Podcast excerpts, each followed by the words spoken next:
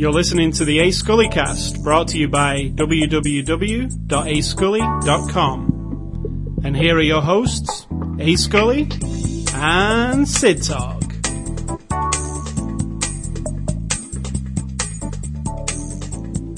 What was you just telling us about? A crazy person with a tinfoil hat. No, not precisely.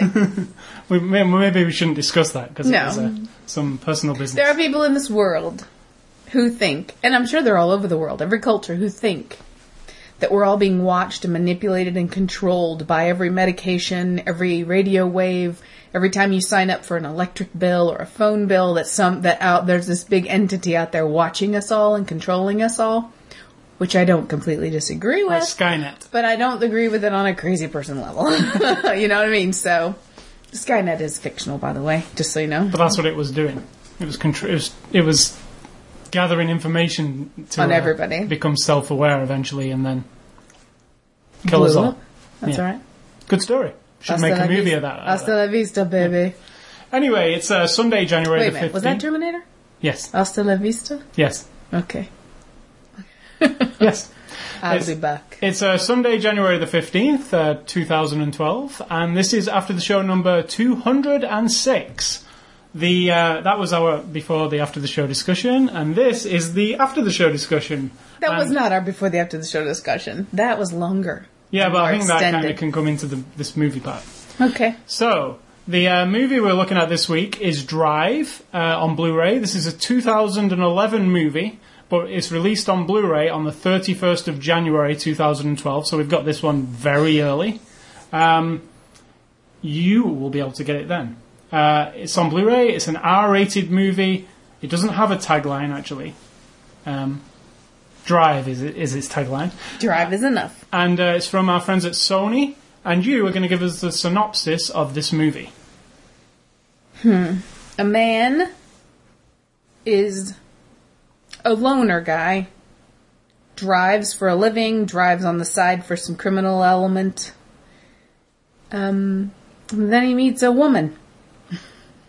and the shit hits the fan. A tale as old as time. It is, really. Beauty and the Beast. I I'm not demeaning it because I really enjoyed it, but I'm saying the tale of it itself, minus the, the goodness of the movie itself, it's pretty basic. And even the, the producer guy said it's as, it's as peeled back as you can get.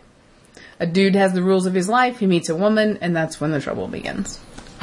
All right, yes. and um, it's all, a woman is always the downfall of men. We've It figured this out over watching many movies. It really is, unless you're a cowboy on Brokeback Brokeback Mountain.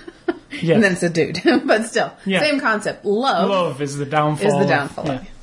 Because it distracts you from the from the main journey, I guess. I think in life that's even true. I really do. We're getting deep and philosophical this evening, ladies and gentlemen. All right, Do you want to tell people who we are in case they've never listened before? Uh, no, because the 200 episode 206. Yeah, but this could be the first for somebody. All right, I'm I- uh, I'm A Scully. You're Sid Talk. We are Married to each other? correct. Is that a question? Yes, Is that enough? we're married to each other. We talk about movies every week. The end. That's the whole. When this microphone goes off, we just sit We here in just- silence. We go. I go in that. I go in the bathroom, and you go in the other bathroom. We just sit there until next week. week. Till we watch a movie, and then we talk again, and then we're done. All right. So the movie Drive. Um, I let me just say right up front here. have- Everything you're going to say after this is going to be biased because I know what you're going to Yeah, say. Yeah, I have um, movies that come along every so often that, um, you know, I like. I will say I more than like this movie. I adore this movie. It's from the opening frame till the very end frame. Everything about it, I think, is fantastic. And, you know, the feeling I got when I watched Pulp Fiction, which was kind of a life changing moment for me in the in movies. I've never seen anything like it.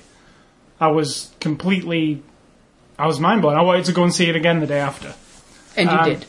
and I did. This gave me that feeling again.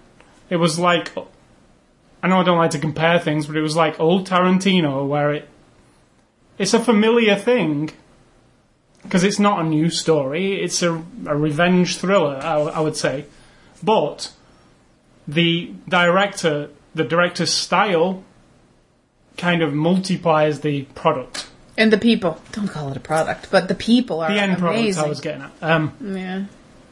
Yeah, the director's now this movie. It's got like a 1980s vibe, but it's not set in the 80s. Um, every it's got like Tarantino's. I was talking to Tarantino, like his sensibility of every single shot is very thoroughly thought out and meandering, and it's slow paced. It's not an. I'm sure there's a trailer for this that makes it look like an action movie. It is not an action movie. It is more of a like a, a meandering kind of mood piece. It's just There's lots of breathing. brooding. If you, no, breathing. Yeah, breathing and brooding. You watch people breathing for several seconds at a time. Ryan Gosling does a lot of the acting with his hands and not saying anything. And this biting his jaw. yeah, and, and his it, and, face and tense gr- up. gra- grisp. You know, I noticed a lot of hand acting, leather gloves, and a lot of what this movie says to you is not said. It's all undertone stuff, which I really like, and I think Pulp Fiction has got a lot of that too. So this just the soundtrack is incredible. It's like a brand new group, but it sounds like music from the 80s. It really fits perfectly, I think. Um, it's punctuated with like extreme violence, like um, the worst violence you could possibly imagine. Like Up close and personal kind of violence. we've seen the movie Irreversible. It has a horrible violence in that movie. There's something in this movie that's up there with that. I think it's like holy shit, like that is going overboard, you know. Um, which is what Tarantino did. He put violence. I'm not sure I understand why you keep comparing this to Tarantino. Honestly, I don't. I um, know that's how you see it, but I'm just trying to see the. I do. It just reminds me of early Tarantino. It's kind of, it's paying respect to other, you know. Obviously, this is looking at like movies of the eighties um, to give it that vibe, but you know, a spaghetti western or a, there's all elements of other films kind of compressed together to make this new thing that you've not seen before. Because I don't feel like, you know, I can. This movie's called Drive. I'm sure when last week I said we are watching a movie called Drive, you was thinking mm, Fast and the Furious. rolled my whatever. eyes. Yeah. Yeah, this is not that at all, and I'm refreshed by that because we've seen a Fast and the Furious this year, and it was exactly what we expected. This is not what I expect from a movie called Drive, and when I'm watching it, I'm like, it's different, yet it's familiar. It's like you're turned on. And what is awesome about it, from it's got one of the best openings in a movie I've ever seen. It's a like a a car chase, but not a car chase. But it's so like on the edge of your seat, you can't. After the opening, you said this movie's awesome. Yeah, I, we like, literally saw the first five minutes, and I, and then the credits started rolling in the style of like um, Grand Theft Auto San Andreas, and I was like, you know, in the pink. Um, Oh, I didn't think of that. I thought of 80s movies totally. Yeah, I thought you know. Well, I I, I I obviously think a lot Yeah. in video games, but the pink eighties, obviously, um, pink eighties credits. I was like, yeah, that's the perfect. You know, I, is and then then it's quite obvious it's not set in the nineteen eighties because they start off with very modern cars. You know, so I like that. This guy feels like he's from the 1980s, though. It's it's a, mi- a bit of a mishmash, isn't it? Maybe from the 70s. Yeah, 70s more to me. Yeah, Real- you know, like a yeah. smouldering, like a Steve McQueen character, or a like a like a heartthrob, um, hard man.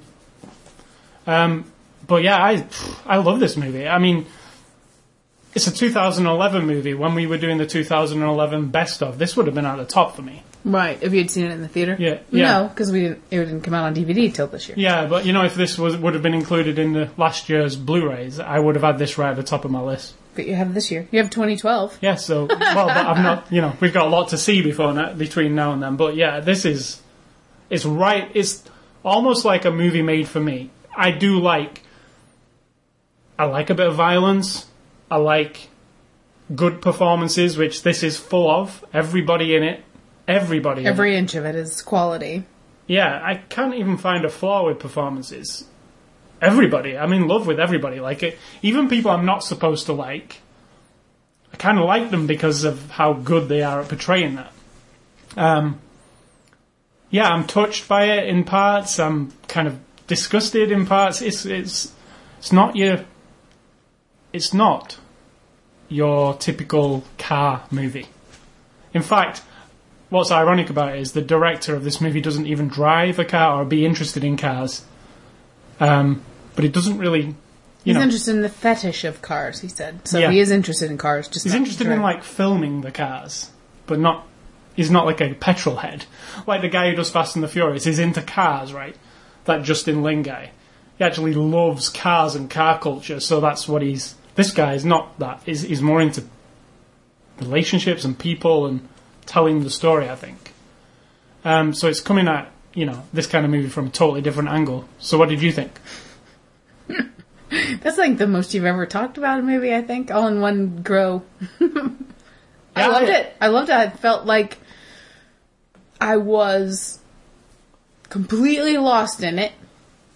Like, it's so okay. There's a pace to it. There are moments of, like I said, just two people looking at each other and taking it in, and just settled in their own. Like the actor person is being the character, and they're you can see them breathing heavy if it's and I Yeah. you know like when they couldn't say what they wanted to say but their their chest was like going up and down you're like oh it's pent up inside of her and it was obvious that that was intentional but that's part of it instead of saying the thing or moving or doing anything it was just the tension in their faces and stuff I was really sucked into that like 'Cause I- everything they did was I would like, say as a script, it's probably not a very long script. Yeah, there's not much. sparse. There's not much dialogue from Ryan No. Gosling. There's not not much dialogue from um, the Casey. The she's not got much dialogue at all. Actually, the the love interest girl.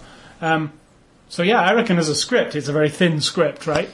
But like you say, like I said earlier, it's it's not about what people say. It's about people what they don't say, and you. I completely get this character. I mean, I didn't get him at first, obviously, because you're not supposed to um, fully get him. But as as the it cracks- unravels yeah you're yeah, just like, and it's "Ugh." kind of surprising. I- There, there was one. I mean I don't want to say anything So- no, um, but there was a moment where he says something to somebody in a diner, mm-hmm.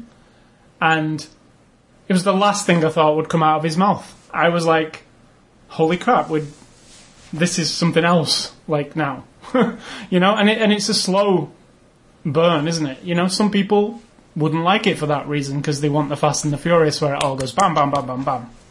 You're This doesn't gonna- no, you're not gonna get that. It's um, No. It feels like you want to just. I just got settled in completely, and then I wasn't just watching them because he's really whoever his photographer is and his the way he directs, and it's really got a really nice gritty but clear. I kept feeling like 70s, an almost European vibe. Like I don't know if you've seen many European movies or if anybody has, but there's this certain like um it's not in your face constantly. You have to think a little bit about what's going on in front of you. It's not just said to you, said to you, said to you, and I love that. You It's have to- actually not like a Hollywood movie, uh, really at all. It, it's more like. and It's not like an indie movie either, which he did refer to. Oh, I have to do it like an indie movie. I don't feel like it was like an indie movie. It's like somewhere in between, and that's why I felt it refreshing because it's not like it wasn't glossed up and it wasn't cheap. It was like right in between. yeah, and you know, What do you think is the the main quality to me in it? Is I'm completely sucked in by every single character, and I think once you hear the explanation, but even before I heard the explanation of that, they're very detailed characters. yeah, I think that to be honest with you, when they were describing their characters outside of the movie, these actors and the director, I think they got it wrong in a lot of the explanations because as you're watching, you get a whole different And this is based on a feel book. them. Yeah, every Um, single person made me really hate them or really like them. I wasn't neutral on anybody at all, not even the redhead girl. I mean, I was, or the, you know, the dickhead guy in the strip club. Nobody, no, I wasn't neutral on anybody. Everybody got me in a feeling of, ugh, or oh, or I mean everybody, and that's rare in movies. So you get a lot of peripheral characters who are there to like blah blah blah blah blah. Here's some of the story, and here's some of the stuff, and here's what's gonna happen, and here's what. Blah. Nobody seemed unnecessary or being used to do anything except. Sorry to say to you, but my least favorite character is the the friend guy with the. Bryan Cranston. Yeah, absolutely the least, the lowest I liked him. I know you did. I'm saying to me, he had enough quality to fit in, but it was still a little bit on the cheap. That's the only thing I had a problem with. I don't know if it was just because he's supposed to seem like a shyster kind of guy to the extreme, or if he just didn't he didn't fill in the way everybody else did to me until the certain moments, and then I was like, oh yeah, he's he's good, but the rest of And you know, you could be bit cheap. conflicted by the driver character. Uh, he's not. You can't straight up say I lo- love or hate him. He No, no. bit- he he definitely has facets of both things. Yeah, yeah. Right? Um, and he's supposed to. But what I really liked about it is like how he barely says anything, um, and everybody else reacts. I love it when like somebody asks him something. In in an, in another movie, he would give a long, detailed blah blah blah blah blah blah about what's going to happen next, and to to fill the audience in Yeah, as well exactly. as the character. He just will give you a one word answer, or two words, or just one sentence, and and you're kind of like, yes, that's exactly what that character would do. Yeah, that's enough. Yeah, he he wouldn't ramble on about anything. He sits, he's quiet. When he's when you see him spending time on his own occasionally doing his fixing an engine or he's the kind of guy who's just focused on something. like the American, you got that going on for him, like the same. You know, George yeah, Clooney, the American, which is I also love. isolated life, I like that. a very lone kind of life, and again, the love is the is the problem. And I like, you know, it's it's established right at the beginning of the movie that he has these rules that he follows as a getaway driver, which in this instance he's doing. He's he's also a stunt driver in the movies. But as a getaway driver, he has this set of rules which he lays out at the beginning and doesn't deviate from those rules. Like they say, kind of establishes for you a like a obviously he's in his thirties, pros you know middle thirties, I think, and he's lived his life this way. And you kind of put together why is he so rigid? Why has he come to this point? But then you know there's things bubbling under the surface. So he has made it so he he can function and do his thing, and he focuses on the driving, and he focuses on. But that's it. And then of course And he's obviously very good at driving. I mean, Mm-hmm. it's established up front that he's probably like the ultimate driver. I mean, he'll get you out of any situation. He's also a Hollywood stuntman, and it shows you very early on that he is good at that too. Maybe Mm-hmm. underpaid at that, but that's just because of some circumstances. Um, I don't think he cares though. no, that, and yeah, he, that is another thing about this character. He doesn't have. He's not the there's no transporter with some fancy no. house up in the hills or Yeah, with a exactly. The in the way, the transporter wants the money. That's why he's doing the job. This he wants guy's to not get out. the job for left. He wants to get out and be done. Everybody wants out, or they're going to save their mother, or they're going to buy a house in Mexico or something. yeah, there is none of that. In You don't know that. We don't know that. That's part of the thing. We have no idea what his motivations are. No, Not really. Not his No. ultimate motivations. None.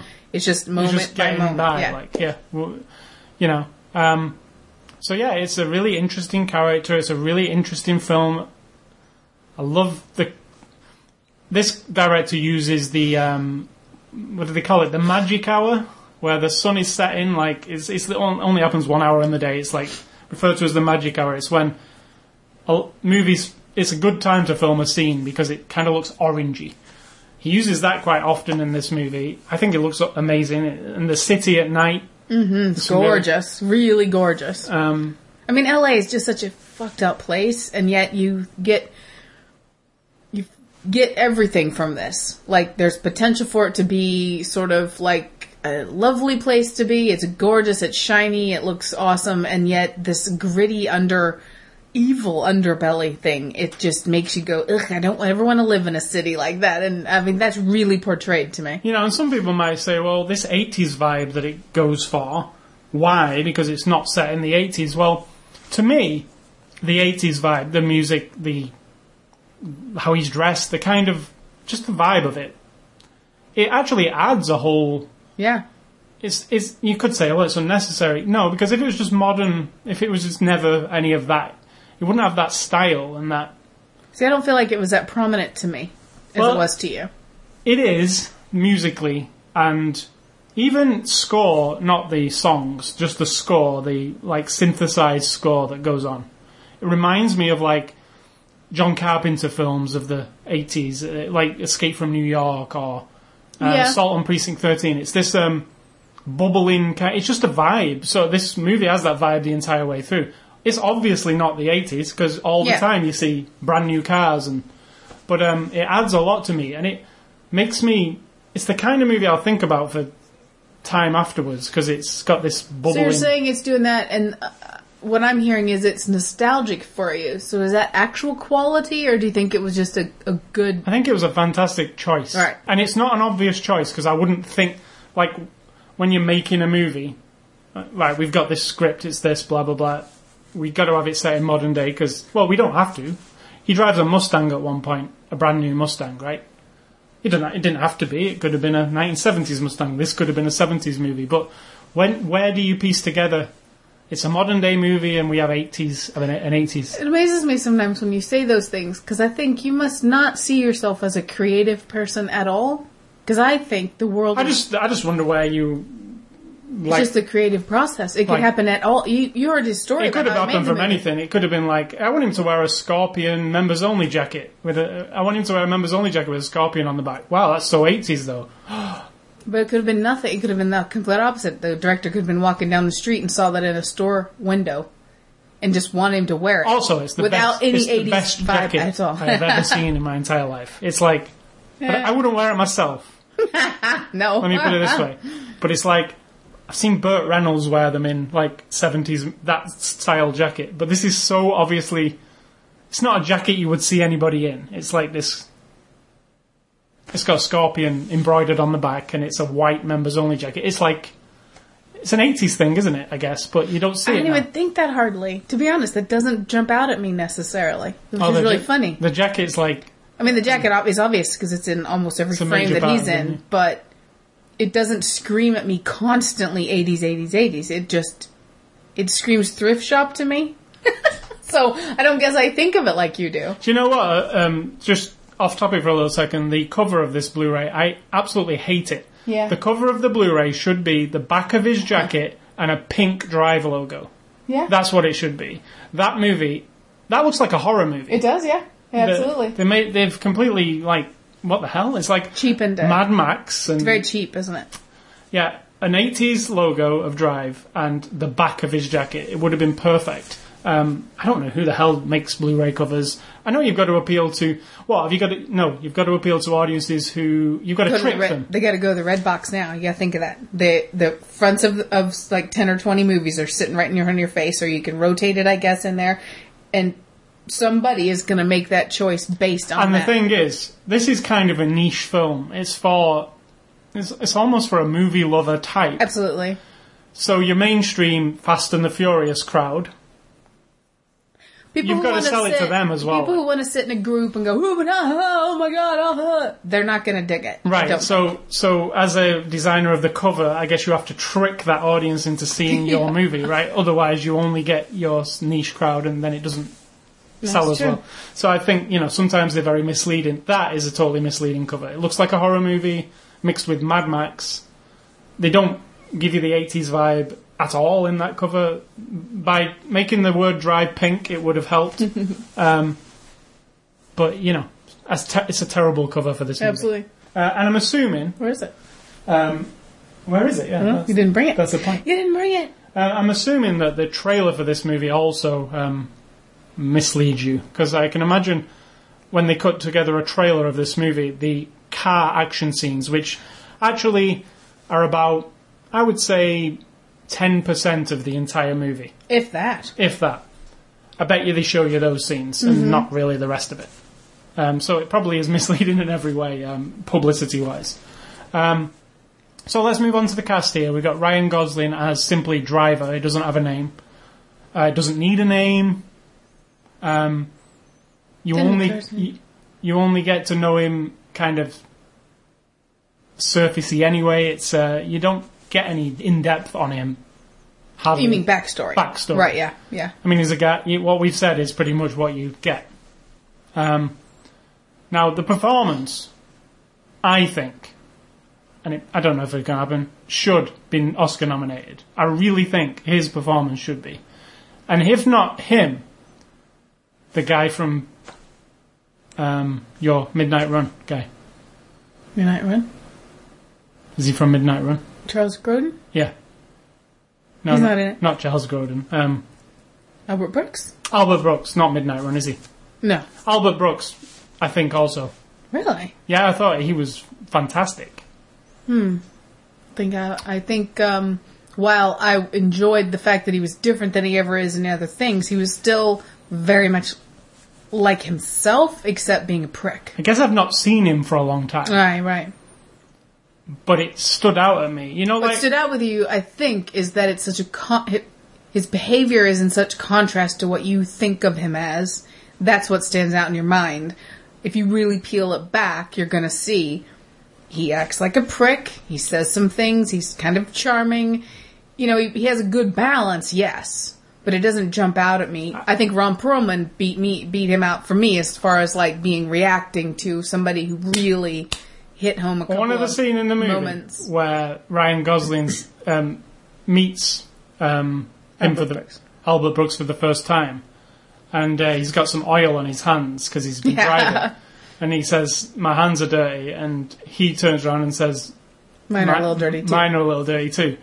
Just him saying that, it's just so much. You know, like, oh. You're like, yeah, yeah. We're not Great. talking about oil here. We're talking about Yeah. like a lifetime of bullshit and being a prick. violence. And, yeah. yeah. Um, which, as we said, if you do watch the extras of this and you hear him talking about his character, he is kind of off the mark, isn't he? I think so. But Completely. I don't think it showed up in the movie that he was off the mark, but I think he, that remark. was Yeah, if that's what he's thinking about his character while he's doing it, I think, and if he sees it, and then if he watches it back and thinks the same thing, I don't know, I, he's a villain. that's all I can think. So Ryan Gosling, back to him, is I think is a fantastic performance. Um, you don't often see a performance where it's not chatty, like, and he's not chatty, and it, but he delivers everything with his smile and his charisma. It's like a natural film starry thing to me. Excuse me. You're not boring me. Um, and the threateningness is there as well. Yeah, There's, that- there are moments of, turning. holy shit, like you just fear Like, him. it, like, it, but even when he's threatening, it's still this calm, yeah, absolutely. like, cool exterior. this. Yeah, he doesn't. when he did that, Yeah, uh, you know, I was like, he'll get in people's faces, but it's still very controlled and yeah, there's only one or the other. yeah. He's either okay or he isn't, and that's Yeah. it. There is no like little. But like, what makes his character lovable is, to me, like, is when he is not being threatening.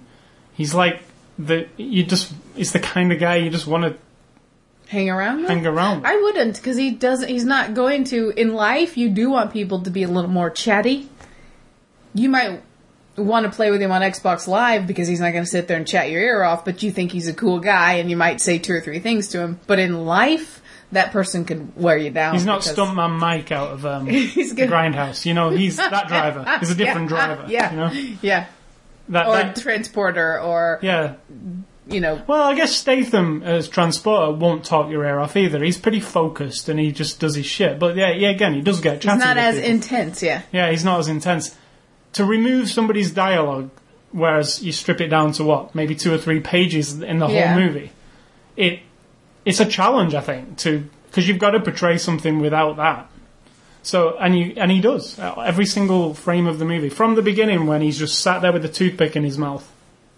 Yep. I've just got the you just get the vibe. You don't even need to be told it. You're like, okay, he's very like the transporter.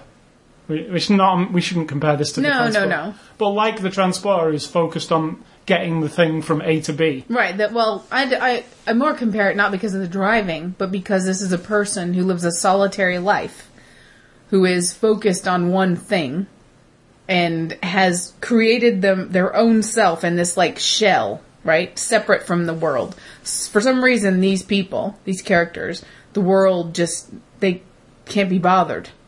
And they get what they need, and they do their thing, and then they retreat back into themselves and back into their one. life. When what? I've got a, an example of a movie of a character like that. Leon the Professional. Oh, true, true. Yeah, yeah. He's And a- yet a quiet individual who is punctuated with extreme, you know, but just to get by. I mean, even he's not trying to do it to become a billionaire Yeah, yeah. He's just doing it to get by. Actually being ripped off by somebody at the same time, but And what's his downfall? a woman. a very young woman. yes. But yeah, it's a, A similar. queen. Uh, A queen. And the American, like you said, a, si- a similar hitman, well, yeah, hitman, I guess. Hitmen and getaway drivers and bank robbers, that kind of thing. So, yeah, fantastic performance, Ryan Gosling. I loved him in Lars and the Real Girl, mm-hmm. which is another kind of quiet performance. Really interesting subject. Yes. But it is a quiet, that's also a quiet, You should have made that one of your recommendations. meandering performance, isn't it? It's like really. It's not a mainstream movie, but it's a good performance by him. It's all about him, really. Um, then we've got um, Carrie, Carey Mulligan as uh, Irene. She literally, I don't know how many words she has in this movie. It's not many, is it? It's less than he has. But again, I got everything from it. She, if, even if she wouldn't have said one word, I understood everything. Right. The uh, the elevator scene. I know, and that's just an extreme thing, but Yeah. just her meeting him for the first time, Everything. the slow build up of how they kind of. I was going to say hook up, but not hook up. it's a love story. You're story. giving away a lot about this. I keep thinking, don't say stuff. You're giving away the best parts, but whatever. It's a love story that's not. It's not your typical love story, is it? You know. I don't want to say stuff about it because I was totally surprised by most of it. So I don't want. I, you know, in fact, here's the thing about this movie today. When I got downstairs to watch it, I had no idea what we were watching. No clue whatsoever. I didn't remember what you said. I didn't look at the sign. I didn't see the box. I had no clue if it was Narnia number seven or Rocky 55. I had no clue what we were watching. It just happened in front of me. I knew nothing about the movie, like zero, sec- except when it started, and then the thing came up, and I'm like, oh yeah, I remember you saying that last week. That's it. I knew nothing. So all of it came to me just completely from like as if I were just walking down the street and this movie happened in front of me out of nowhere, and I love that. So here's the link to last week's movie. Bryan Cranston was in last week's movie, Mm-hmm. Contagion, and he also cropped up in this week's movie um, as Shannon. You said you. Mm. were- I feel like, to be quite honest, I feel like he's a bit too actorly. Although he has a couple of moments that are really, I just feel like he's got some bad actorly habits that. He's fantastic as Walt in Breaking Bad, though. Um, I've watched a, a little bit of it. I feel the same thing. It's a little cheap sometimes, a little overly actorly, but in this, his character's quite out there. You know, he's quite talkative and he's got some issues, and I, I it fit kind of, but I don't know. I'm not a huge fan. Albert Brooks um, plays Bernie Rose. I my I love that. I loved him, and like I said, I've not seen him. I don't know when the last time I saw him. He was kind of odd. Like I was like, oh wow, yeah, that guy. I, don't- I even thought he was another guy. Right. How's Um, I always get them two mixed up. Don't know why. What's Albert Brooks really famous for? um, I think it was in a Woody Allen. Yeah, movie. Woody Allen movie. He was That's in what I'm thinking of. Mother. He was in um, Saving or Defending Your Life. Oh yes, defending your life. Yeah. yeah. Um, so I've not seen him for a long time. So do you know when we watched like um, ja- when I watched Jackie Brown and Robert Forster showed up, who I had seen previously, but it'd been a long time, and there he is. And I think Jackie Brown is fantastic because of Robert Forster. I think he's amazing in that movie. This was like one of those to me. Like, Right. like and like oh wow where's this guy been and why hasn't he been in stuff because he's good like he's a solid actor who you just not seen for 20 Yeah. years i feel like i've not seen him for 20 years It's possible. um, christina hendricks plays blanche um, she's very famous quick. for being in mad men she's the female Oh, star I have no idea who she is. uh, she's literally. I've never seen her before in my life. I watched the pilot of Mad Men the other day on Netflix. It's fantastic. I'm definitely going to watch the entire thing. Um, but yeah, she's the main female star of that. So when she talked in the extras, oh, this is unlike what I normally do. It's very unlike what, what she normally Right. does because that show. She's been in that show for five years now. Um, she's it's a small But it's yeah, but good. it's impactful. impactful. Yeah. I was going to say impactful. Um, and then uh, Ron Perlman as Nino, think he was Hellboy, awesome. Hellboy himself. deplorable. And there are moments again when he's a little overly actorly too to me, a little bit too much when he's like, He's intimidating, yeah, I'm fucking yeah, man. Yeah, but that that was his dude. That was his deal. But when he calmed down, and it was a little more, um, you know, like closed in on him, those were the moments when I felt because I like Ron Perlman. I love Hellboy. I love.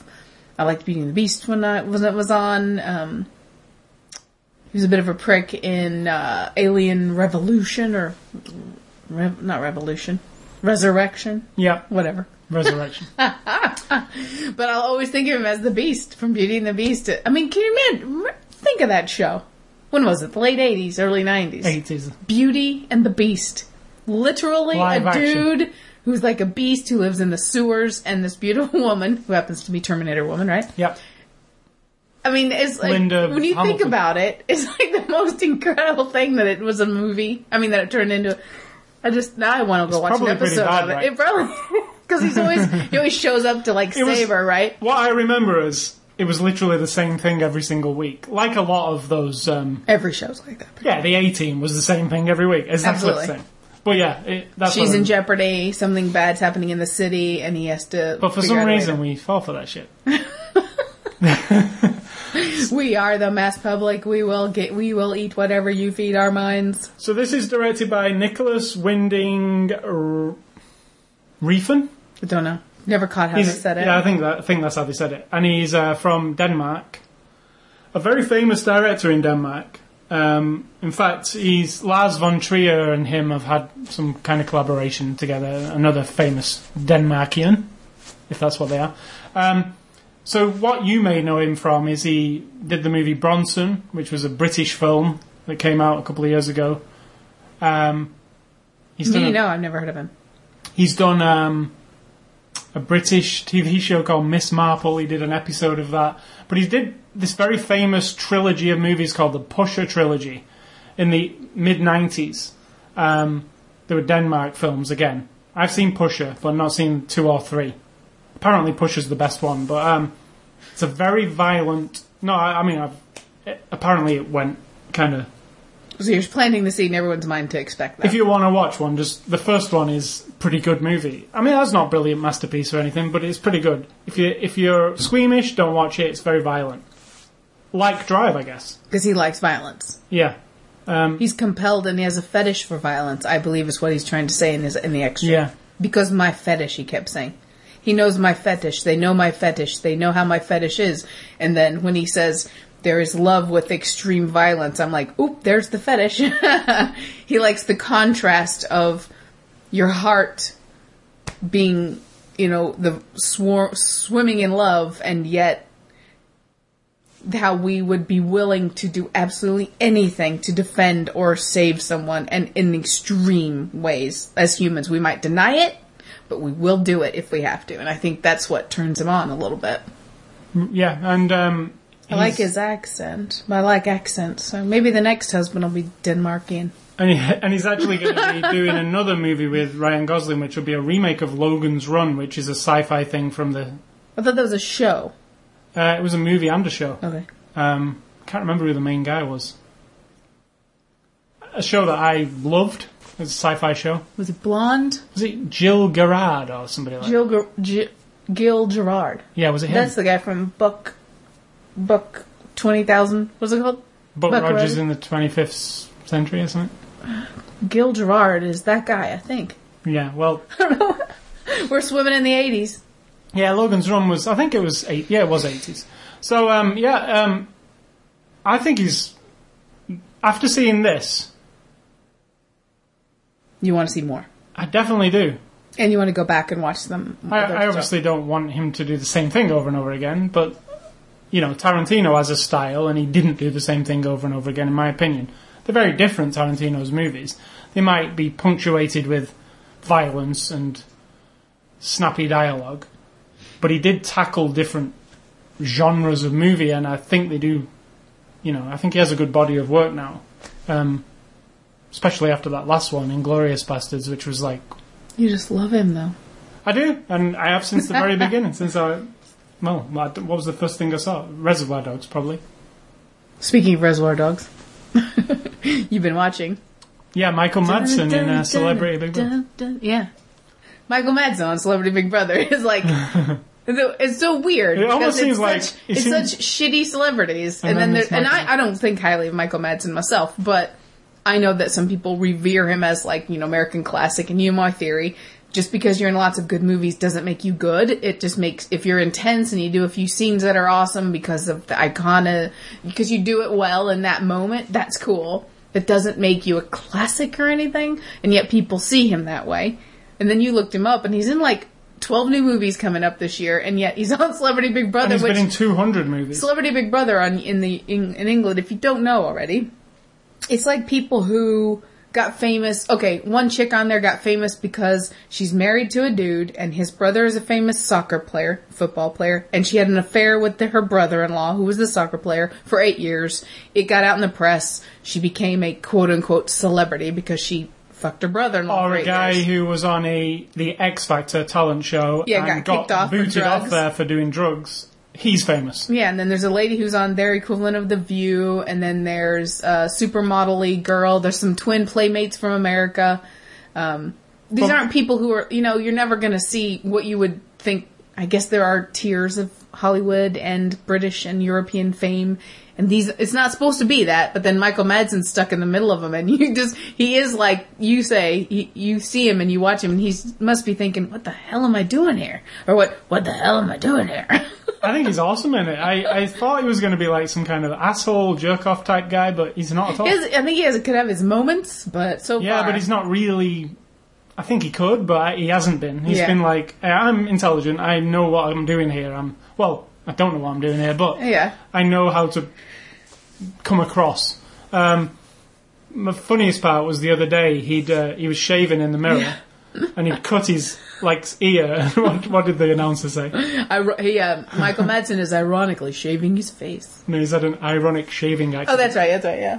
it's really funny. But then, in the next day, he there's this 17 year old dude, 18 year old dude, the kid who got kicked off X Factor. They're shaving in the mirror together, and Michael Madsen's kind of watching the kid out the corner of his eye, and he's like, he's doing a really, sh- he's real weak at it. Yeah. So Michael Madsen takes the razor and is like actually shaving the kid's chin and stuff, and the I don't know. If like, the, I don't know if the kid's seen Reservoir Dogs, but they might not let him shave him. I don't think he, I think he doesn't get No, how he says things like I'm with Mike Madsen and stuff, and like myself, I wouldn't be that much in awe either. But I think dudes have a more like holy shit. It is a pretty iconic role, that Mr. Blonde. I mean, it's literally. Yeah, but it's horrific. it is horrific, but How can it's, you revere someone for that? but Driver's fairly horrific too in this movie. But in Reservoir Dogs, he's only terrible.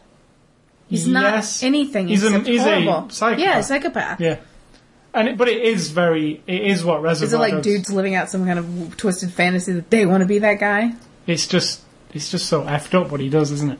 Yes, And ugh, horrible. Really well portrayed. Like one of the first. but is times. it well portrayed, or is it just because he's acting like a crazy I'm person? saying one of the first times I've ever seen when I, you know, that's why Tarantino kind of broke barriers for me. Just watching his movies was like, I've never seen unapologetic violence. as graphic as that. I mean, I've seen things like Taxi Driver that has violence in it, but this was like when the camera cuts away in older films or whatever. It doesn't in this film, so it was kind of like an opening for this. I'm not saying it's good to have violence, but it's just it punctuates things, like in this movie.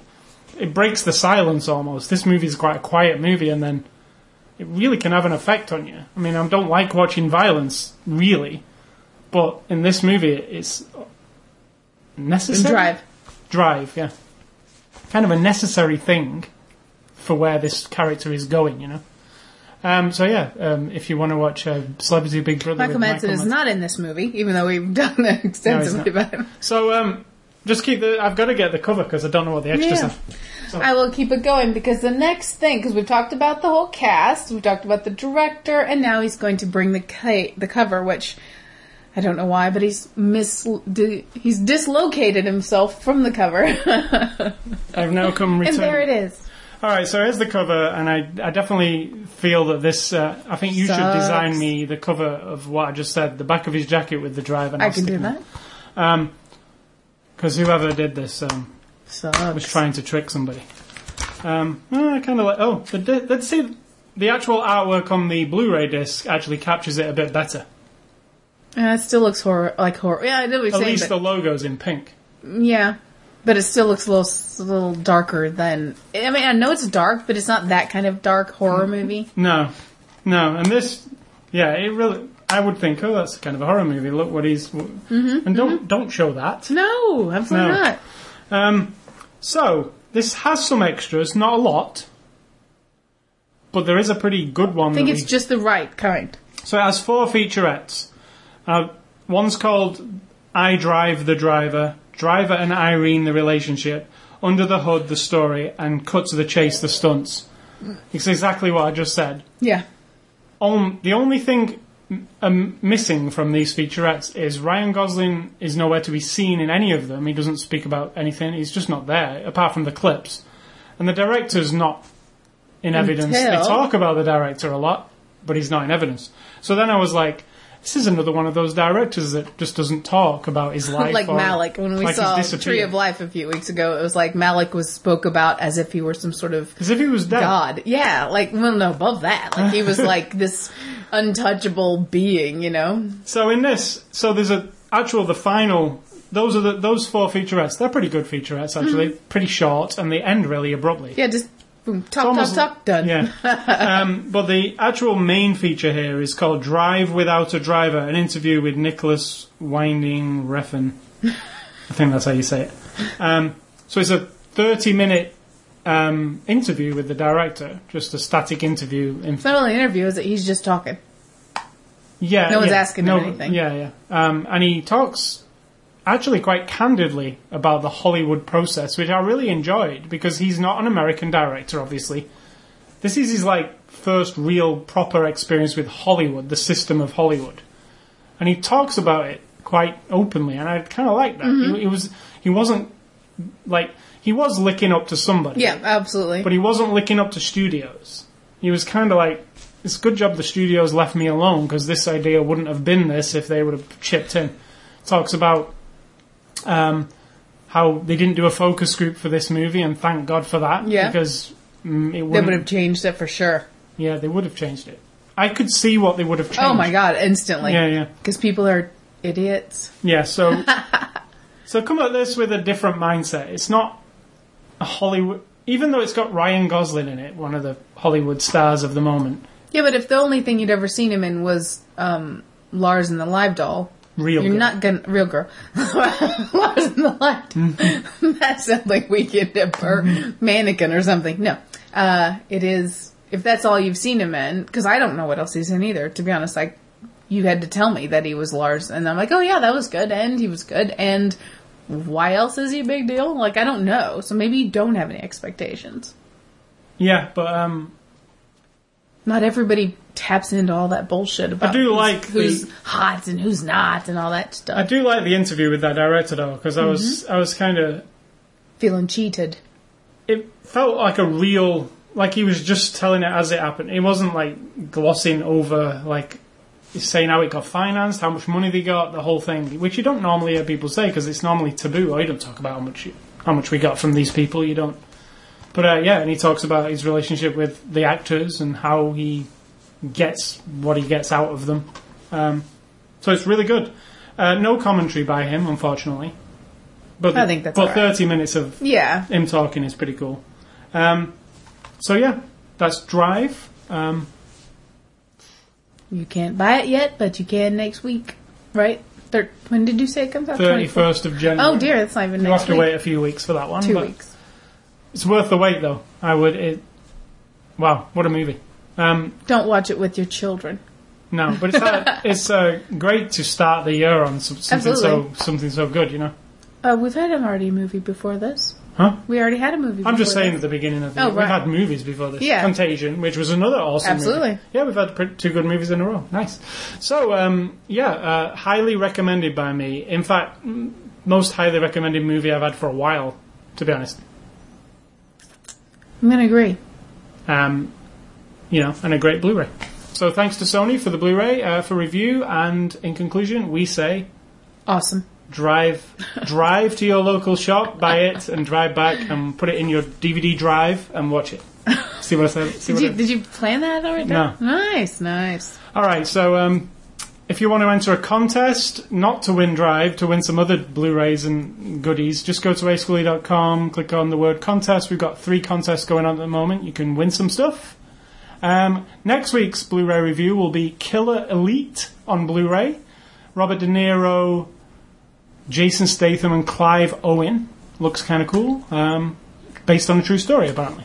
Uh, so we will tell you what we think of that next week. Hopefully that's good too, and then we have three in a row. 'Cause that'd be a good good run, right? Yeah, last year kind of mm. started out that way, I think, and then it The Town was the first one. then we hit a, Yeah. a rough patch. Spat of rough stuff. but we're we're doing pretty good so far.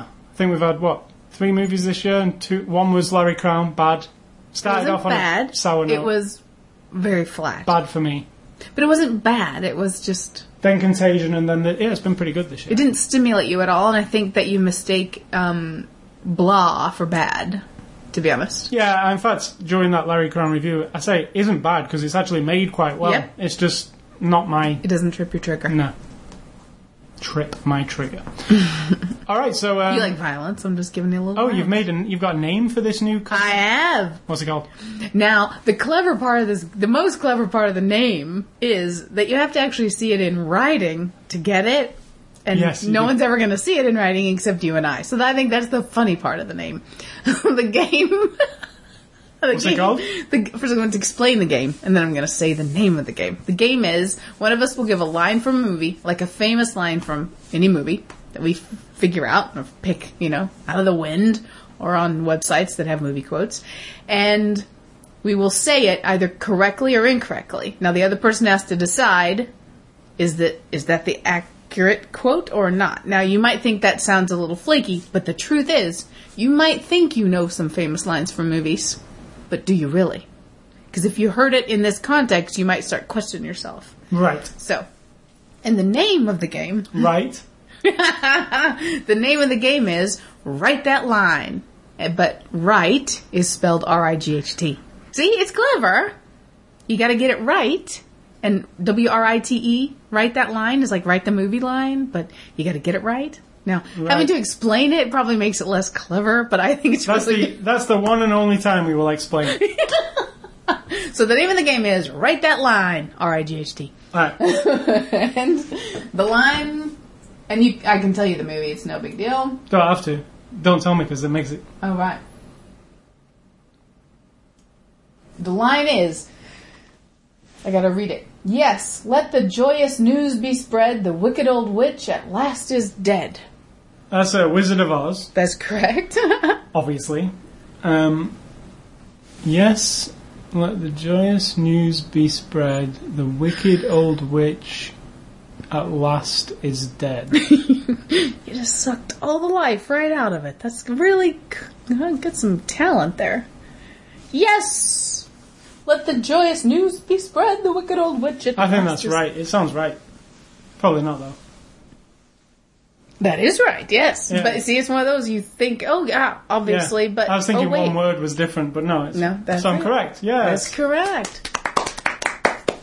So if you want to hear some of the write this line, write that line. Sorry, I've, I've, the the name is You new. butchered it already. You can listen, listen to the last what four? I think we've done it four or five times, and you can um, you know, get the gist of what we're doing. All right, so movie recommendations for this week off the back of Drive. So I am going for Pulp Fiction, a seminal movie in my movie watching career. Still is to this day. It's something that changed my view of movies Oh, and how, how movies could be. that's kind of sexy. That doesn't happen all the time. you time. know that's kind of sexy. Yes, that, but and that doesn't happen all the time, does it? No. And and Drive has done it to. It's it's another one. Really? In what way? just it's like like I said before, it's like taking things you know and love about movies but mixing them together in a way which Does it is, remind you that there are movies being made and that can be enjoyed that aren't Avatar and that aren't Larry Top Crown. Larry Crowne and that are, uh, as the director said in his extra, and I thought was my favorite thing he said was, you know, I'm always trying to find the balance between making my film as a work of art and it has to be something people will want to watch. Yeah. It can't just be, I'm an artist and, you know, fuck everybody, I'm the artsy fartsy La- director. talk of Lars von Trier he's kind of like Right. art it's where art lose else. the balance. And for some people, that's fine. It's still going to be successful in certain rounds, but to find the balance between, and I think even this movie skirts it a bit. You're going to have enough people like us who totally get it.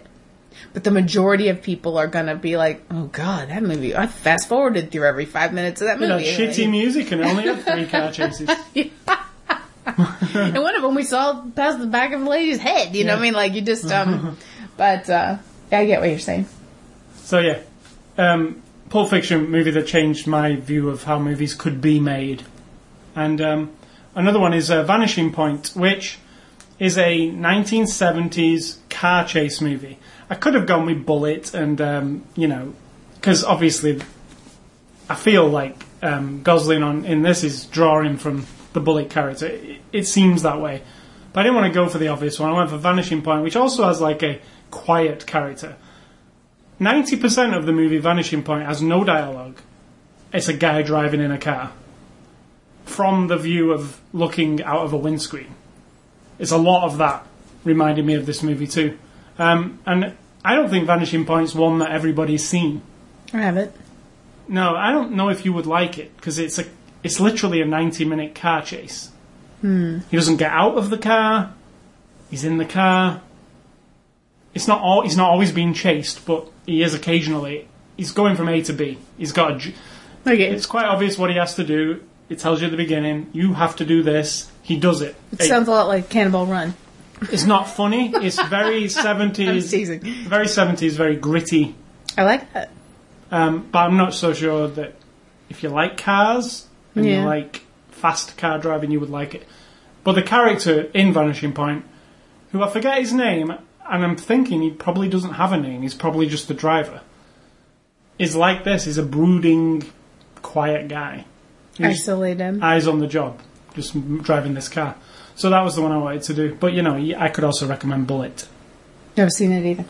Um, I am going to recommend Taxi Driver because I do think, even though I don't try, I try not to pick like big, massive, iconic, whatever, but my thing is this: these characters who, as I've said, get so sucked into themselves in their in their either their brooding or their psychosis or their whatever it is that when they do latch on to something, usually a woman or a, a circumstance that then causes the drama and things to unravel, Taxi Driver is just like, it just comes straight to my mind that he's so in his own thing. And yet all of a sudden, tunk, he latches onto something Here's that another. pulls him out. And it is the downfall of every, of either, it's either the downfall of that person's um, persona, that isolation. They come out of it, and then man, he'll live happily ever after, or whatever. But something breaks through that shell around them, and I just think that comes to mind. Here's another Tony Montana Scarface. Hmm.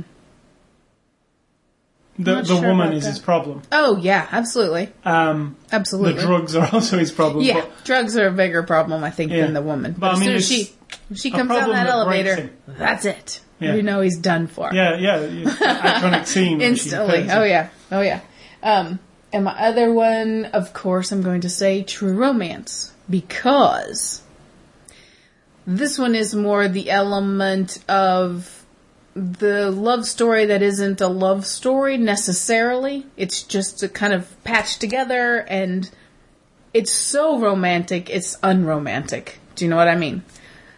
You have to see True Romance to know what I mean because it's absolutely one of my favorite all-time movies of all of, Yeah, any- I think all time. I think actually ano- uh, when talking about earlier about movies that I watched where just change things, True Romance was one that. Yeah, changed- absolutely. Another Tarantino wrote Absolutely. script. That one is the one that changed. Midnight Run and True Romance were two of them that I, in this moment even, I can remember watching it. And as soon as the first time True Romance was over, I was looking at the HBO schedule. When's it on again? I knew it was going to be on in three or four hours, and I would just sat there staring at the TV in this little shitty 19 inch television in a shitty little apartment in Florida when I was all by myself for the first day. Had nothing to eat, nothing to drink, and, except for beer and some pizza. I was totally alone, and I mean that could have been part of it. But I watched that movie. I caught it like right after it started, maybe seven or eight minutes in and I watched the rest of it, and then I was like, oh my god. And I sat there staring at that movie, at that TV, just waiting. And then a few hours later, it came on again. I watched the beginning, and I mean, over the next three days, I think I watched it five times, maybe. And another one to me, which is similar to True Romance if you think about it, and another Tarantino pen script, not directed by it, but it's Natural Born Killers. It's another love story that's not generic, not a generic love story. It's two people who are together, and you know, It's fucked up. yeah, it's effed up. Which Tarantino is good at writing that kind of stuff. And it's funny that those two movies are both movies that kind of change the way I look at film. N- Both penned by Tarantino, but not directed by him. Oliver Stone and Tony Scott. You've got a lot of repressed, um, violent, and romantic tendencies inside of you. Yeah, I do tend to gravitate towards those You type do. of movies. Uh, the Drive is, is exactly one of those. And type then I of have one more because just because it's Fifth Element, and I can't help it. We saw a little tiny clip of it in one of those preview things for Blu-ray, and it just reminded me that I fucking love that movie. I, I do love too. it. Another groundbreaking movie. Absolutely tur- turned me turned me into a Leon lover. also comes into that um, category Yeah. for me. Yeah, Another yeah. movie where I was like, I need to see that again straight away. And not only that one, but what these movies do is make me want to see more movies. Not just, oh, what's the hottest, what's the latest. I mean, it makes me want to dig deep and find movies that I've never heard of, people have never told me about, movies that aren't made in Hollywood, movies that are made around the world, movies about stories about people from directors who are artistic and then all kinds of things. That's what those movies do for me. All right, so that's our recommendations for this week. Games and ascully stuff. We're still in this like dry spell of ga- video games. Like from the last November is when like all the video games come out for Christmas. Then December there's nothing. January there's nothing. February you might get a few. So at the moment there's nothing new. So I've been playing more Skyrim, um, more Mario. Mario Kart 7 on the 3DS. I've been playing some um, Modern Warfare 3, obviously, every day. Obviously. Um, so the only news I've got here is Modern Warfare 3 map pack has been announced. The first map pack, 25th of January, it will be released, which is about a week away, uh, 10 days away, 9 days away. Um, it's going to be two maps. It's the first in the season of map packs, nine months, one every month for nine months. If you're a Call of Duty Elite member, you get this on January the 25th. If you're not, you have to wait till March. So they never really mentioned this previously. I did become a Call of Duty Elite member because I was interested, but if you're not, you're going to have to wait for these maps. And if you're a PlayStation 3 Call of Duty Elite member, you don't get these maps either on January the 25th. They didn't explain that back in when they were asking for your money either. That doesn't seem fair. Because Xbox made some exclusive deal. I think it's for three weeks. So Xbox people get to play it for three weeks and then the PlayStation people can get it.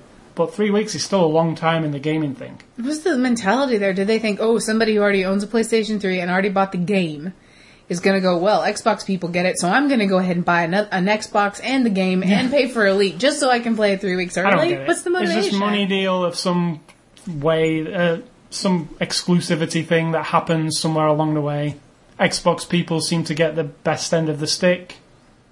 I've got both consoles, but I mean, I said to you when I was buying Call of Duty, I'm always going to buy it on the 360 because that's where my friends play it, and that's where everybody seems to play it. So, um, so yeah, two Well, then, maps. so only two or three people are going to care.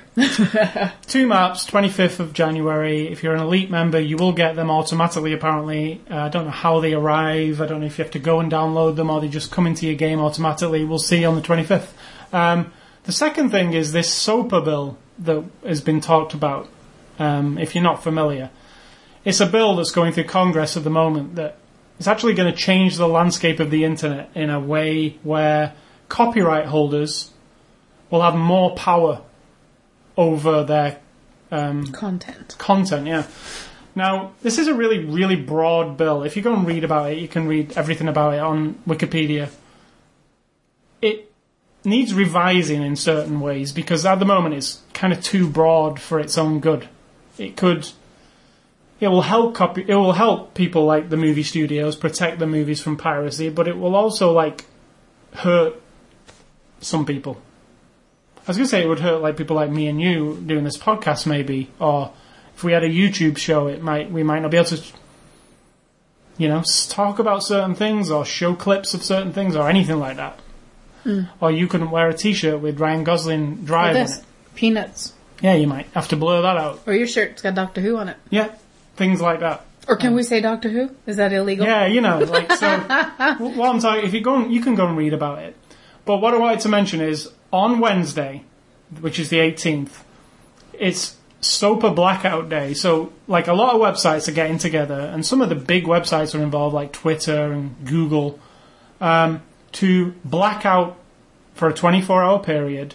Or censor, in the case of Google's, uh, Google are going to censor search results just to show you what a censored internet could be like, you know, like so. That's going to happen on that day, and I'm going to join ascully.com in the um, action. So if you go to ascully.com on Wednesday, you won't see ascully.com, but you will see a SOPA informational uh, thing. So if you're interested, go there on Wednesday. I just want to say, you know, fully support that. That Or just to warn you, if you're surfing around on Wednesday and something weird seems to be happening that way. I mean, the podcast will still work because it's on a separate thing. So you, you know, you're not going to be you're not going to go on iTunes and you're not going to get the podcast. But the website itself will be like a blackout mode. It's an interesting way it looks. You'll see on Wednesday. Um, so I just want to say we're supporting it. Obviously, this bill will get changed. I don't think it will go through as it is now, but You're supporting what? The bill? supporting the bill not to go through as it is at the moment. And it, I, I actually agree with having a bill like that, just not so broad. It has to be tweaked. It seems like they're in a bit of panic mode at the moment, and everybody's trying to, mm-hmm. you know, oh, Clamp it all down now, and then we can Fix it. release the freedoms as we go along. Because Yeah. right now you have full freedom. We want to lock it down and then dole it out as we see fit in the future. So let's like, and then we'll deal with the aftermath. But And, it know, sounds like enough people are arguing already yeah, against it's it. it's got people's backs up, so people are, you know, this Wednesday thing, this National SOPA Blackout Day. You can actually go to SOPA S O P A blackout.org, and if you own a website, you can join in on that day. Who's exactly in charge of this bill? I mean, literally the in, human beings, the individuals. Yeah, I don't actually know who's the person who started this, but I mean, who is it? What meetings are happening? What what you know conference rooms are happening in? Are they? you mean for the blackout thing? No, no, for the SOPA thing. Like, where is it actually being? Whose hands are typing it out and Yeah. meeting over it and talking? I mean, Capitol. about it? It's actually in the Capitol. Is it like at the moment. Sony representatives and Microsoft representatives and you know this music company? Well, Sony owns music and movies and TV, but I mean, is it those like games. three or four schmuckos from the top of their food chain sitting in a stupid room and going, "This is what we want. This is what we want. This is what we want." Congressman, make it happen, or is it like? I never understand that because it's not like it's not mystical. No. Somebody sat at a computer with their fingers on a keyboard, smoking too many cigarettes or drinking too much coffee or too much Red Bull, typing the shit out and listening to all these different comments and revising it and revising it and proofreading it and mulling it over and talking about the consequences. Somebody, persons, is doing it. Now, who are those people? It's not just, oh, they are going to control the Yeah. internet. It- it's like yeah, there it's are not- people involved It's here. it's the government, the content providers. Yeah, but who is that? They're people. Yeah, They're not- they are people. It's not entity. There are individuals who are doing it. So why don't they get out and talk? Why doesn't the person who says, "Look, They never do When I do was typing the fifth paragraph and we were all mulling it over and we were making notes about We it, decided this is to what go we as broad thinking." as possible because Yeah. we thought that would be the best way to. Yeah, and then someone else can pipe up and say, "Oh, so Mr. Jones, um, what makes you the person who can make that decision?" Exactly. Why are why are you qualified to decide what the rest of the country can or cannot see? I just want to know. I'm just curious. What's your authority? Why are you ten people able to write this up?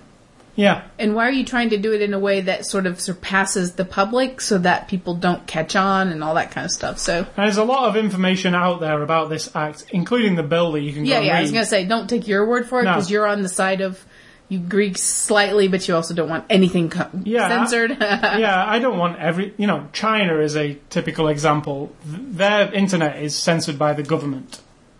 It's very restrictive. They can do not very. They can do educational kind of stuff. It's locked down. yeah, but people tweet from China and stuff. They do, but there's uh, well, let's there's they can't do certain things. They can't do Google searches. They can't do somebody said there was an actress, either in an interview or in something that we saw or watching, or I caught it on something, and she said she was in a country. Might have been Juliette Lewis. She was either I don't remember what country she was in, and that it was like she was uh, a criminal because she and some other people. She, I think it was Juliette Lewis. I think with their band or something, and they had to go to this place where a bunch of young people have somehow made it happen. That there's this little hub place in this city somewhere To tweet. where you can take your wireless devices and whatnot and your devices and get on the internet in a way that can help you communicate with the rest of the world. I don't have any, you know. And she said I'm, I was actually a criminal, and it felt like we were going on some dodgy drug Right. deal or something. And then all we're doing is like sending emails to our parents and trying to get uh, this done and that done on our website. And I wanted to get an email from somebody, but that was actually. I can't remember where she was, but I thought I mean, I actually hate censorship myself. I don't like movies to be censored. I don't, you know, I, I feel like I can make an informed decision on whether I'm going to be offended or I, I should be able to see the director's vision. Somebody, like in Britain, we have this BBFC where some people sit in a room and say, "Oh, Drive, uh, let's see what." Like, oh, we don't really like that scene that's violent. You have to take five minutes out of that, and I don't like that, obviously. But censorship on an internet level, you know, we're used to the internet, right? We can look something up. We can. It's not like it's been around forever. It's been like ten years of this. It's not, but some people it has, right? Like our like our nephew. He's had the internet his entire life, right? If it was some kind of really restrictive thing that you, it wouldn't. I think it. I like the internet as it is. Is what I'm getting at. right? And you are not even the type who looks at porn or anything like that. You're not that guy who wants No, to and sit there I feel and like get- if I yeah. want to, I should be able to. right? Not not not sick murder porn or all that kind of shit. If I want to look at porn, I should be able to click on some. but you porn. shouldn't be able to do it for free because someone made it and wants to make money off of it. Right? Yeah, exactly. Yeah, like I'm sure there is free porn. Unless it's that website that I make of my own self doing pornographic things. That's free to the public. Right. So just go whenever you want. Yeah, so ah, but does that mean I can't do that anymore? Because I will be censored and it will be turned off until it's a hotbed issue Yeah. thing. It's it's uh, you could debate about it for years, I think, but you know, obviously try and stop this thing going through in its current form. So um, yeah, sopablackout.org. Uh, and finally, I'm reading a new book which is called Ready Player One by Ernest Cline. Um, And let me tell you, let me tell them how I heard about this book. Ah. I'm walking through Schnucks, the grocery store.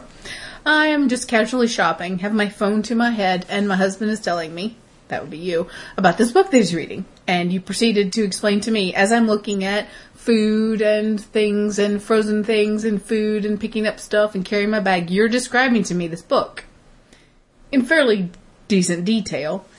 And when you get to a point where you're like, and that's as far as I've gotten, I was like, oh, is that all? to know. Yeah, I want to. I want more. so you know, yeah, it's a book. Um, it was about, like I was. what's it called? Audio book. It's like I had an audio Right. book, but you were telling me the book, and then oh, I was stuck in the middle. I didn't get any more. So, um, just briefly, it's set in 2045, which is not very far away from today. Um, the world's a completely different place. It's kind of gone to shit, as a lot of these dystopian future uh, mo- uh, movies, well, it's- maybe Stories. it will, stories are.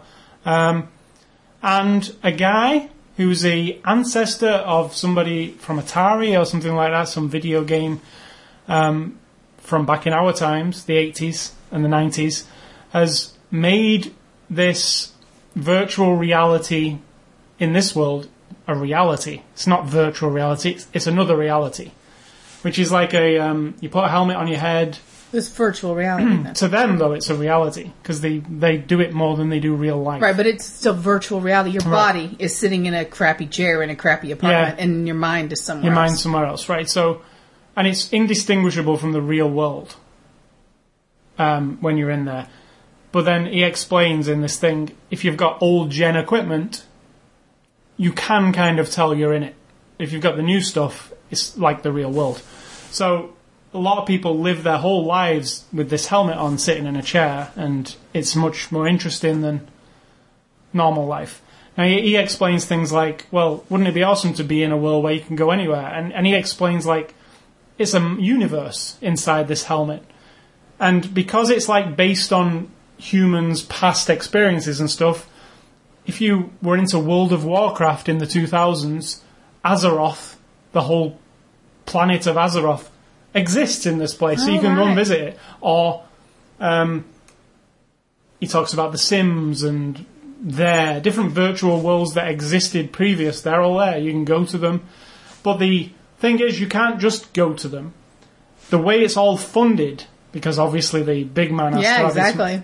is it's all free to use, but to travel anywhere you have to pay credits, and the credits are unlocked by either your real money in real life or you earn them through quests in this virtual place. So it's like getting XP to get a new level. It's all based on what we do today, really. Like leveling up in Modern Warfare gets you a new thing. So this kid is pretty poor. He's not been able to travel and level up and stuff, so he kind of spends most of his time in this one area of the Oasis, um, which is his high school. Actually, it's his virtual high school. But like one day he wants to go on journeys and level his avatar up and stuff, you know. But the, most of the book, um, it's about this guy who invented the Oasis on his die as he was dying. He made this video and put it out to the world and said, "There's a, an Easter egg hidden in the Oasis. If you can find it, you will become wealthy amongst your wildest dreams. It will be the best thing ever, you know." And this kid dedicates his life to finding this Easter egg, and that's what the book is about. And the Easter egg will you'll get the riches of this guy basically. And the Easter egg's not easy to find. And Don't Easter, tell us the whole book. well, I'm not. I'm only, in, I'm only in chapter two. I know, but I'm just saying, like, don't tell everybody. The. Easter, what I'm saying is the Easter egg's not easy to find. The quest is to find this Easter egg. Him and a team of his friends have to go and find it. It's like an adventure. But the crux of the book is it references if you if you were alive in the 80s and for you know 80s, 90s, 2000s, there's references for everything. I mean, I'm only two chapters in. I've, I've World of Warcraft references. The TV show Family Ties. World of Warcraft isn't the 80s. No, I said 80s, 90s, Oh, right, 2000s. World of Warcraft references, Pac-Man references, um, like references to old 80s TV shows, because things like that they're into, you know, in, in this virtual world, because it's kind of, the guy who invented the Oasis was an 80s aficionado. So the 80s has become this thing that people think, if they get into all the 80s stuff, they'll figure out a way to get this Easter egg, because obviously this guy was thinking Right. about the 80s when he was hiding stuff. So yeah, awesome book. Ready Player One, it's called. I'm reading it on the Nook. It's on the Nook store. You can get it on the Kindle. Or Um, just buy the Or just buy the book. Old fashioned, it's made out of paper, you open it But it's up, the kind of book you hold it in your hands, It's the kind of it. book that it seems right to be reading on an electronic device. you know, because it's. But yeah, it's quite a long book. It's like 400 pages or something. So uh, I'm looking forward to reading some more. So yeah, Ready Player One by Ernest Cline, I believe. Uh, so that's all my stuff for this week. What have you got? What do you mean, what have I got? What's for dinner this this fine evening? What's for dinner tonight is mushroom rice, which is rice cooked not just Is with it water, Hold on. Is it rice with mushrooms? almost. Nice. It is rice cooked with mushroom soup in it. Yes, it's good, Instead actually. It's yes, good. it's very good. And in addition to that, oh, I put some corn in there as well. And then on the side, we're going to have some beans with the Morningstar veggie sausage and some peas Can I have brown as rice? a zubzi. Keep asking. You cannot have brown rice. I don't like it I do. unless someone cooks it for me. That's perfect. I like it better than white. Not too bad. Well, this isn't white specifically. It's jasmine. So there you go. Oh, I like that too. Okay. Jasmine rice with corn and mushroom soup. And then on the side, we'll have some kidney beans and veggie sausage. Not real, not dead animal sausage, but uh, Morningstar um, sausage pates. yeah. Cooked in some kidney beans with some peas in there and maybe a little sauce of some kind. haven't decided that yet. That's it. And then your cookies that are what? Hit? Yeah, like Denmark or something? Den- Denmarkian cookies. Denmarkian cookies, which I found at the grocery store here in town. And what else you got? What else do I have is just a little bit of advice, really. This is it. Listen closely. Deal with it, Do it. cope with it, fix it, or let it go. That's it. Is that, That's that it. Okay. You take it for what you will. So, take that advice on board. Thank you for listening to the show. Uh, I want to remind you about our websites, ascully.com, sidtalk.com. You can go there. Don't go to ascully, well, do go to ascully.com on Wednesday and see the blackout, see, what, see how that goes. Um, you can catch us both on Twitter and Facebook. I'm at ascully and you're at sidtalk. We're very um, obvious. um, you can catch us on uh, Xbox Live, YouTube. You can catch this podcast on the Zune Marketplace, the RSS feed on the page. Just go to ascully.com, click on the word podcast, subscribe, do whatever you do there. Or you can go to iTunes Music Store and grab the podcast on your iDevice. Um, you can email us at ascully at ascully.com. Uh, don't email SidTalk. If you went to one of our contests, you can email me at contest at ascully.com. All the uh, contest details are on those pages. SidTalk doesn't want your um, Bullshit. bullshit. and uh, stay classy. Nicholas Winding Reefen. I believe that's how you say it. Uh, want to see more from this guy? This movie's blown me away. It'll be. I, I, I think it'll be my top five list of this year's Blu-rays. That's a very bizarre thing to predict, uh, since you've got about 48 movies left to go. And I am going to say, think for yourselves. Because if you don't do it for yourself, people like us will come along and do it for you.